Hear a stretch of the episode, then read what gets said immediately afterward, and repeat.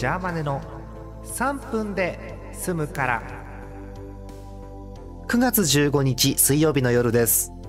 皆さんこんばんは、ジャーマネです。だいぶね涼しいのよ。そう、まあ、昨日まではね結構気温も高かったもんですから、そう、まあ、半袖を通り越してね、まあ袖だけをね着てね、袖だけを、体は全部出てますよ。袖だけを着て過ごしてましたけどね。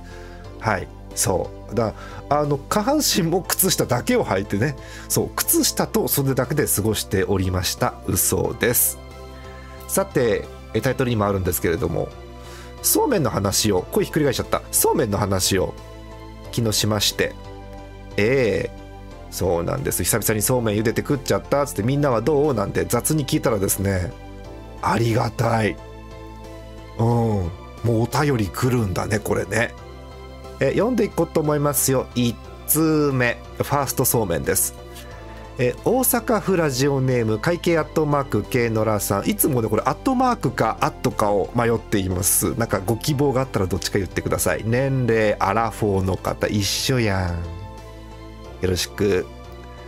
えそうめんの話、そうめんを食事のメインにするときはにたば茹でます。やっぱそうだよね、普通にたばだよね、うん、チャンプルーなどの料理の食材にするときはいちたばにしてます。なるほど、そうめんメインじゃないからね。そうだね、うん、つゆは他の料理にも使える本つゆかっこキッコーマンをつけつゆになるように薄めてます。なるほど、キッコーマンの本つゆ、なるほど。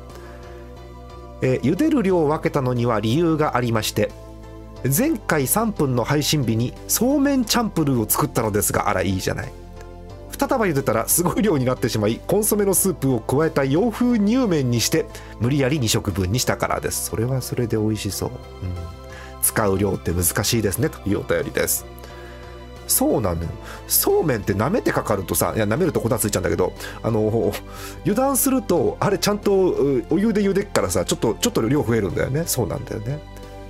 あ、そうめんチャンプルーもなんかね、うん、いろいろ他の食材も取れそうだし、洋風乳麺だって、うん、洋風乳麺もう突っ込む隙が全くないよね。うまそう、ありがとうございます。ぜひ今度ねなんか画像かなんかもください。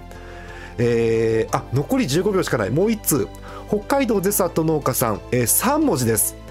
メンミ。ああ、それがあった。メンミはね明日またお話しします。